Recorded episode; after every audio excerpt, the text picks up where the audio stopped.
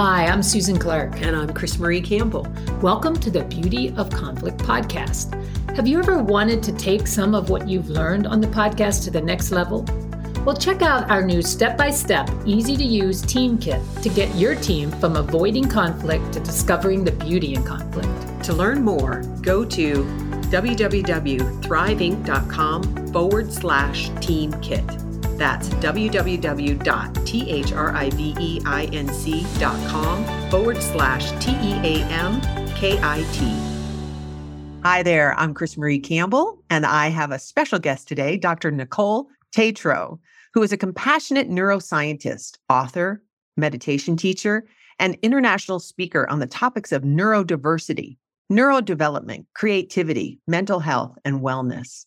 Her book, Insight into a Bright Mind, explores groundbreaking research examining the experiences of unique, creative, and intense brains while advocating for new directions of human diversity and neurodiversity.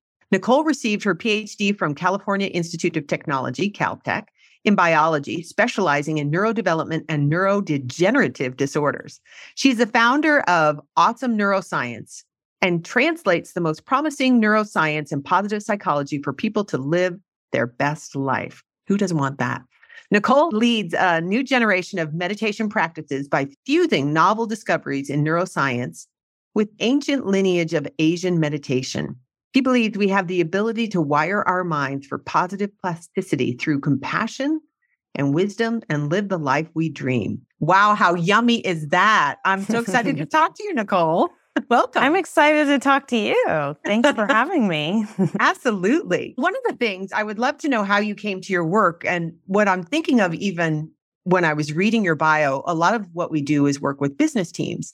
And even in there's so much more in the business community for neurodiversity and there's might be some resistance to it, but allowing for how different people think and process and engage. So, why don't you first tell us where, how you even got interested in this line of work? For me, neuroscience came to me when I was in college. I was 18, and my mom was diagnosed with Parkinson's disease. Mm.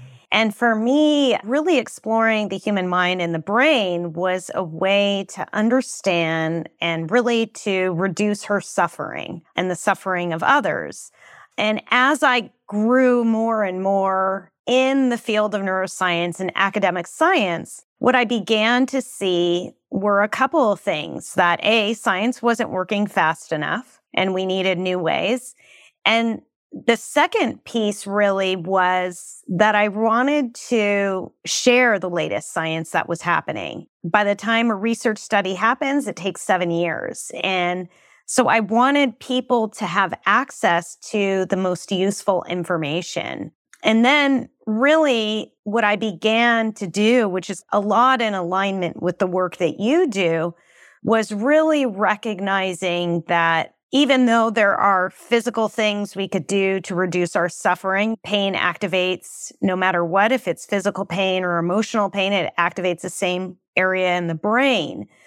But what I really began to understand with my mother's neurodegenerative disease was really how the invitation of meditation offered a bit of grace and the ability to sit in presence with the levels of suffering that science couldn't fix. I really, oh, that's it's touching, Nicole, because yeah, sometimes you just can't get rid of the pain. And so, how do we become bigger than and be with what is happening? So no wonder you, the teachings, the ancient teachings of meditation, you wove in. I think that's quite powerful. Yeah. And it was really for my suffering. I think that we talk about how you work with conflict resolution. And for me, my reactionary pattern was really being a fixer out of anxiety and a fear based state. And what I really found was as I was able to sit more and more with presence that I could shift my neural patterns, shift my mind state into more of a loving and compassionate state. And I thought, this is the stuff. It's so true. I and I think a lot of people I don't even think I understood presence. I've just started meditating in the last 5 or 7 years and more and more as I've developed and that ability to be with my anxiety, where it is in my body, and be present with it, or the pain that's in my body. And it's, I think before it would just be like, it's everywhere. It's me. And I can't get away from it versus what I found. And you probably have a brain reason why this is.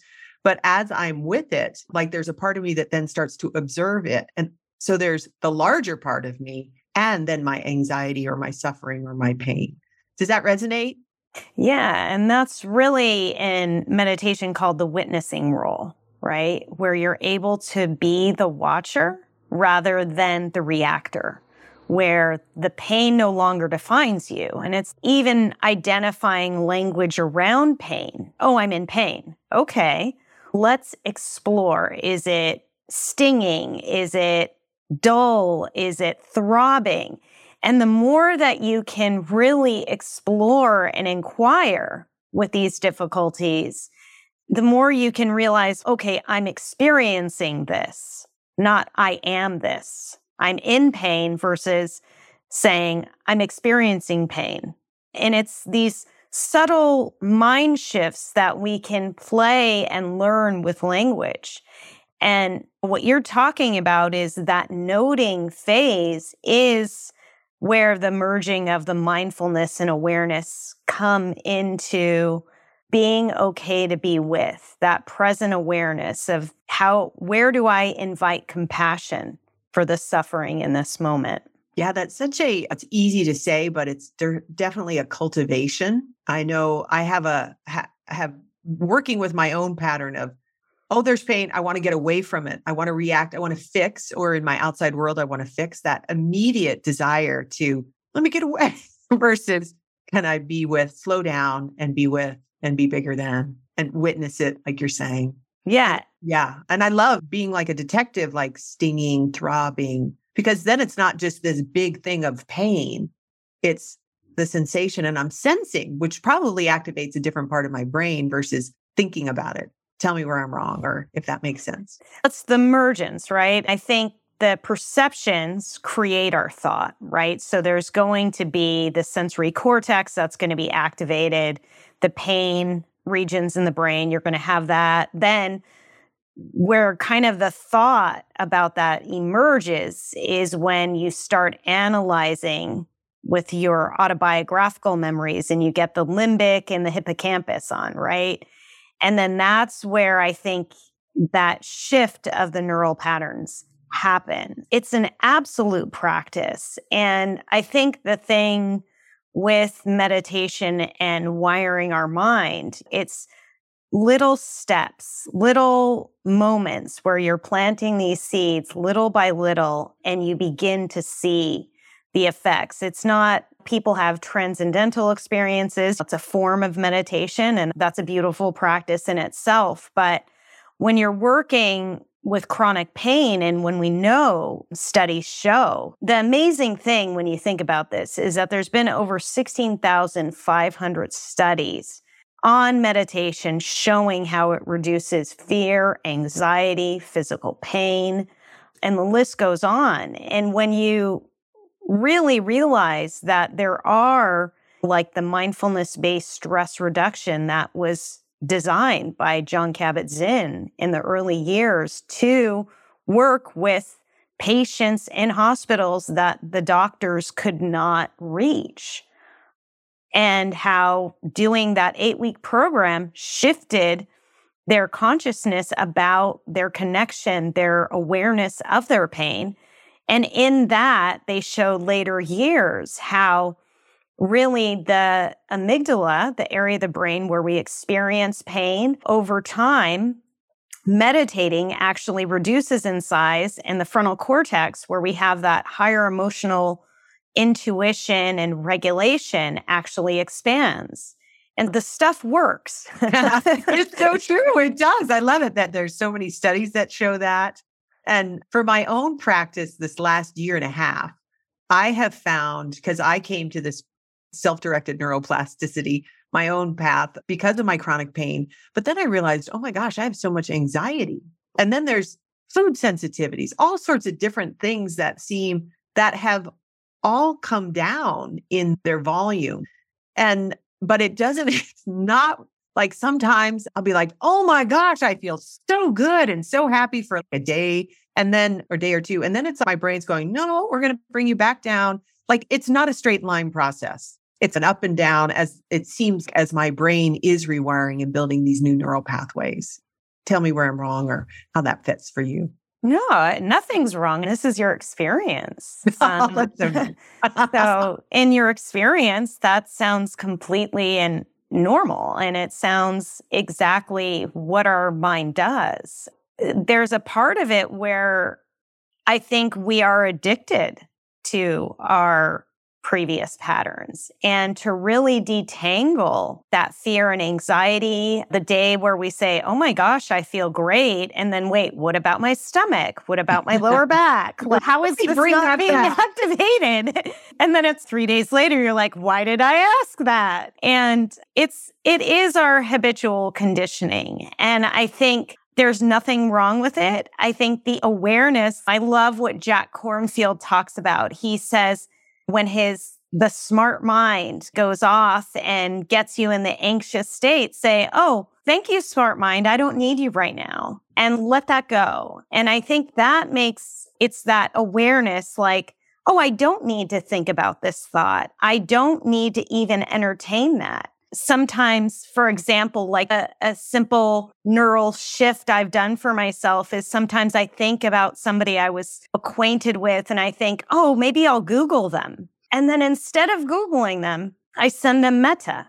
And it's, which, which is? is a loving kindness practice where I just say, may you be, may you be healthy, may you be happy, may you be at ease. And then all of a sudden it's now they've received my presence and they're in my presence. And it's just like a simple way that we don't have to go down these rabbit holes unless we want to. And sometimes we want to entertain that worried mind. And I think it's okay to say, oops, I got caught too. The other day I was in the bath and the water was so warm. And I thought, when I was trying to do a meditation while I was in the bath, and I'm like, this is just too hot. I got to get out. So it's like, there's a point where it's like, how much mind over matter do you need to force yourself through? That's so true. I was, so what I was doing this morning is long story, but like the car of my dreams came up two days ago.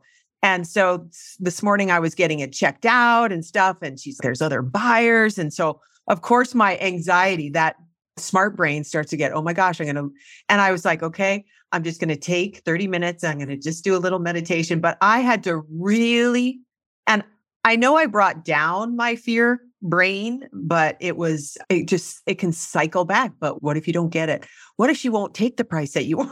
Those different things. And I'm like, I'm just trying to let that go and settle and know that this is a big, exciting transaction. It wasn't even fear based more. It's like something I really want. And I was, as I was meditating, I thought this really feels about, feels like when I'm scared, but I'm really excited. It's something I want and they feel so similar. And so that was a, a neat awareness and it's as good as it got. I wasn't going to be zen and calm in that whole piece. And excitement's a normal part of life, and fear is. I think the beautiful thing that you're pointing out is that physiologically, excitement and fear activate the same physiological patterns. Mm-hmm. And by honing in on that, you get the elevated heart rate, the increased blood pressure, increased sweating, increased mind. And it's really the decision to say, wait, is this excitement or fear? And I want to be clear when we talk about our emotions, scientists at UC Berkeley have identified 27 core emotions. Underneath those 27 core emotions, there are these, we have feeling states. And then these feeling states all the way expand to hundreds to even thousands. And so when we really can begin to explore when I'm excited, my heart races, my mind moves. And then you begin to differentiate okay, when I'm in fear, I'm excited and I shut down. That's really different. Yeah. And so when you can begin to parcelate those out, it's really important. But it's like, for as long as we're breathing, no matter what, we're going to experience all of these emotions. You can't not. And so what really mindful awareness is just coming into the state of, oh, this is what I'm experiencing and recognizing the story, the emotion and the thought pattern that's under it. And When I think about emotional states, we think about it in terms of the frequency. So, how frequent does this happen? The duration and then the intensity, right? So, how intense is on a scale of one to 10? And those kind of questions also help with managing those emotions. Yeah. I think the other piece that's obviously squarely in your practice is this idea of compassion. Because often where I am, I'm finding more cultivation of compassion, and I'm very happy about that because I would always be like, I'm doing it wrong. Whether it's meditation, whether it's work, like, oh, you're doing it wrong. You've got to do better. And I've started to adopt what if I'm doing this just right? Like that thought will come up. Or, mm. you know what? I can't do this wrong. This is life. Like, I can't do life wrong. But I have been living with this perfectionist thing saying, no, if you were doing life right, it would look like this, or you'll the weight, the body, whatever it is. Or, and I have loved when I remember, I can't do this wrong. I'm doing this just right. And that feels, it just, whether it's a really minor piece, like I, I shouldn't scratch my nose in meditation, that's really wrong, versus, okay, I'm human. I'm going to scratch my nose right now and let it go. Or I did that. So what? Yeah, it creates more space somehow. And I don't tell me what you think about that or. Oh, I love that. You know, that you can't do anything wrong. And I think that is the thing is that it's through our mistakes and our foibles that we learn. And I, coming back to meditation really quick, is whoever said you can't scratch your nose in meditation? you know, I think I heard that a long time ago. Part of meditation is the awareness of kinesthetic movement. Scratching your nose and doing that is mm. very normal. And at the same time, just like having a thought that comes through your mind. And actually, when I teach meditation, if you know that question comes up, do I move? Do I not move? If you tend to be a person who moves a lot, then working with your edge, building that window of tolerance would be, I would advise you to try to move less. If you're a person who's so rigid and doesn't say, I'm never going to move, I'd say give yourself a break and scratch. And it's working with those edges and seeing where you can soften. And what you're doing with that rephrasing and offering yourself that compassion, I can't do this wrong, is that it's bringing in the okayness for being exactly who you are. know, even when you say that, it's that's such a relief. Like there's nothing I need. Another phrase that I use for that to be okay with who I am is there's nothing to fix, plan, analyze. Because there's always, I think I just grew up with the neural network. I've got to be different. I've got to be better. And so I'm always reaching versus just like what you said, you're okay just the way you are is like uh, really balm to my soul and one that I need to repeat over and over again. Yeah. And we don't hear that enough. And I think from our earliest days in school, we're trained that we're doing things wrong. We're looking back and we're getting these reports and we're told where we don't succeed and we're focused. And it's a bit of a deficit based model that we look for in our whole society rather than saying, you did these 10 things right today. And even telling yourself, like, wow, you did a lot. You know, I, I similarly feel like, oh, I didn't get enough done. And then I write a list and I say, oh, you did actually a lot. And there's this illusion and delusion that we think we need to be superhuman. And when it comes down to perfectionism, there's two forms in psychology there's healthy and unhealthy. So, healthy perfectionism is high striving and low concern with the outcome. Oh, I like that. Unhealthy perfectionism is really high striving and high concern for the outcome. And that's where that critiquer, the negative mindset comes in. And it's the same thing when you think about ancient meditation. It's all about releasing our grasping, right? So when we're not focused on our attachments to the outcome, it's all okay. And I think we have this idea that it has to be done a certain way, and life is handing us a very different story and work to go through. And that is what is really beautiful is that the silly thing is, we think we're doing stuff and we know what we're doing. I even was telling my assistant the other day, we were working on something. I said, it's not that big of a deal. We're just pretending we're working. it's, we're keeping ourselves busy and we're doing our best and we're trying to share the best things we can with other people, but it's all okay. And I think that space where we could just soften about things is really, I love that line like in the U2 song. It's look ugly in a photograph. So much of people's selfies are like this perfectionistic idea. What happened to being like totally weird in a photo and not looking a certain way? I love that.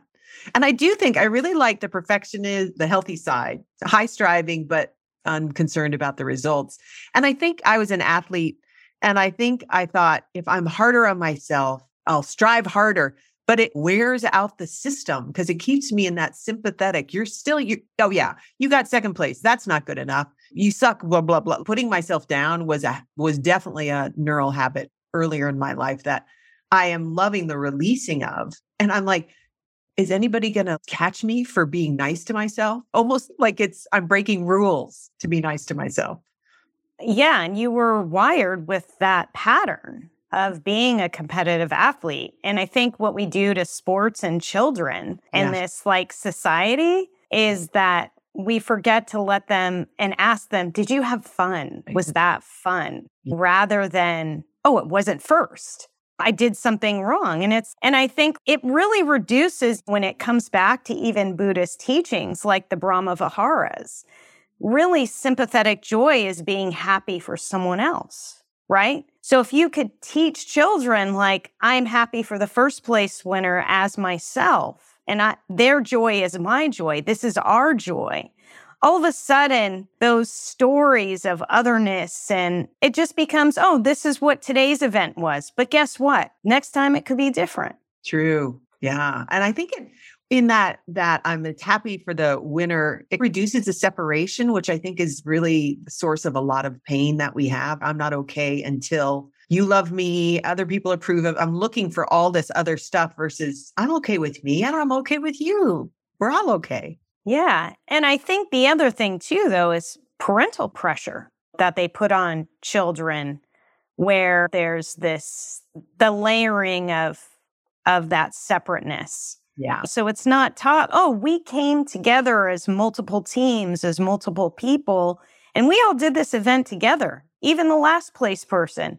It wouldn't existed without that last place person. That's a neat way of thinking about it. Like everybody is important. It makes up the whole experience. How do you help people deal with their in our corporate work, we have a lot of striving executives who want to climb the ladder. So there's a lot of ego. I think I'm right. I'm going to put my opinion out. I'm going to interrupt you. We all, I mean, the ego is normal. It's it keeps us safe and it's an important part. But how do you help people work with that dynamic of opening their heart? I guess it really. Yeah, I think there's. I think in a competitive work atmosphere, there are so many challenges, right? Because again, you're on that how do I set myself apart? How do I become a leader, a star? And there's a lot of really good things about wanting to do your best. There's a lot of great things about having ambition. And so I don't want anybody to feel any sort of shame about that. I think that when we begin to not see our colleagues and the people we work with and for as partners and allies.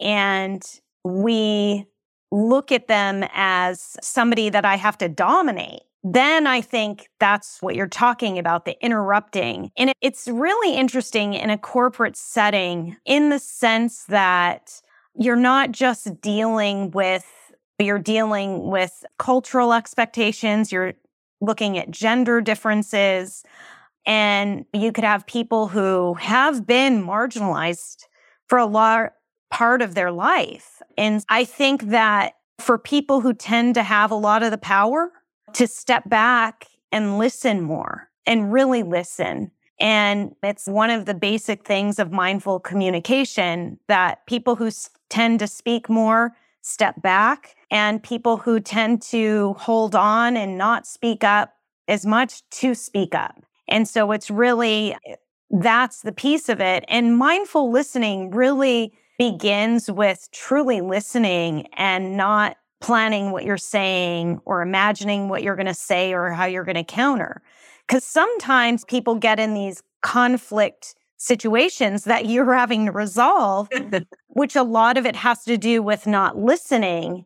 And they could just be saying the same exact thing, but they're just using different words because words have a million meanings to different people. And so it's really listening, taking a pause. If there is a lot of conflict, I always say, give yourself 24 hours before you ever even decide to send an email. Yeah. Get it out, but let it just sit.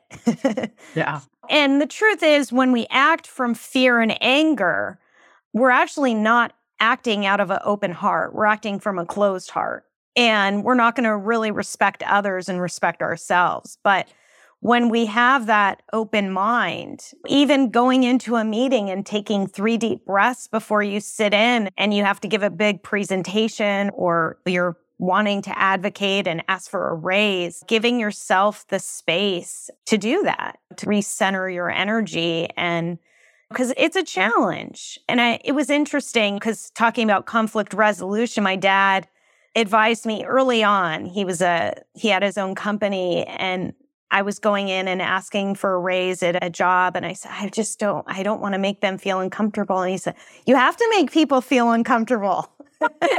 so I, that was something that I really appreciated learning from him. You yeah. know that sometimes the discomfort is where that change happens and people could take on bigger projects, their creativity can show.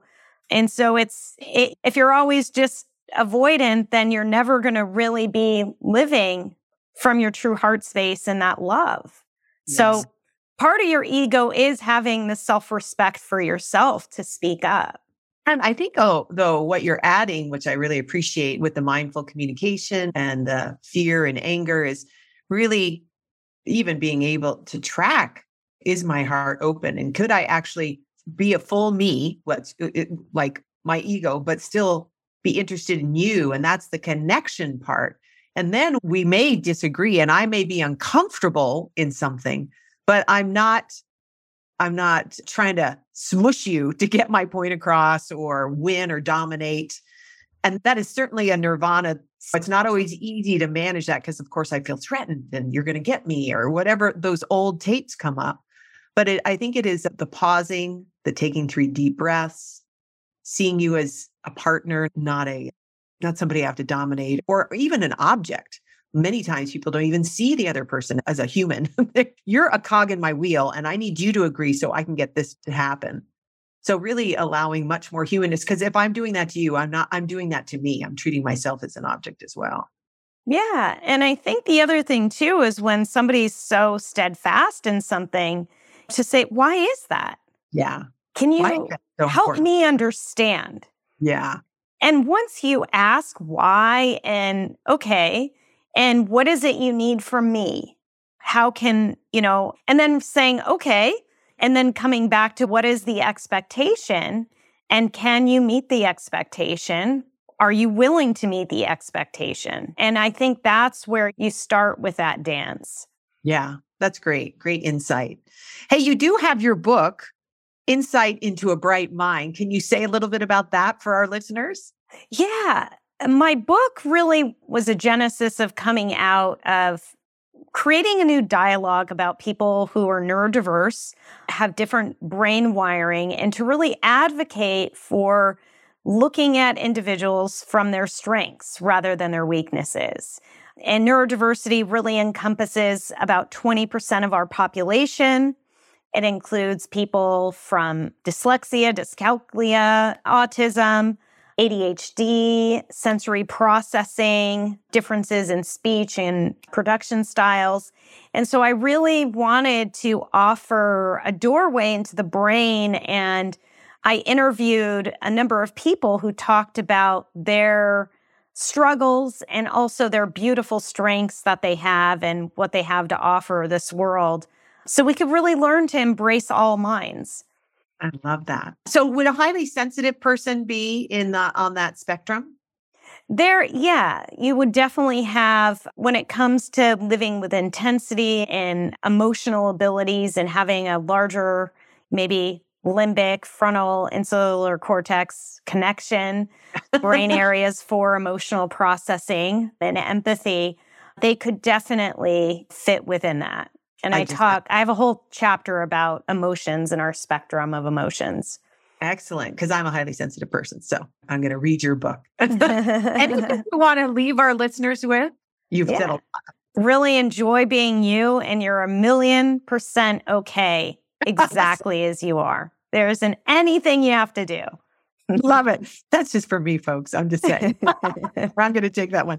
And how can our listeners learn more about you, connect to you? They can visit my website, NicoleTetreault.com. My socials are awesome neuro. They can, I have a lot of videos come out. I have writings, and you can connect with me for a speaking event or retreat via my website. Excellent. Thank you, Nicole. It's been mm. delightful. Thank you for having me. Hope you enjoyed this episode. Susan here. As a coach, a lot of my time is spent helping clients speak up in a direct and honest way in their relationships at home and at work. CrisMarie and I decided to create a Speak Up Kit to help you do that for yourself. It's the best of our best work that we've gathered to help you. To learn more, go to thriveinc.com forward slash speak up. That's www.thriveinc.com forward slash S P E A K U P.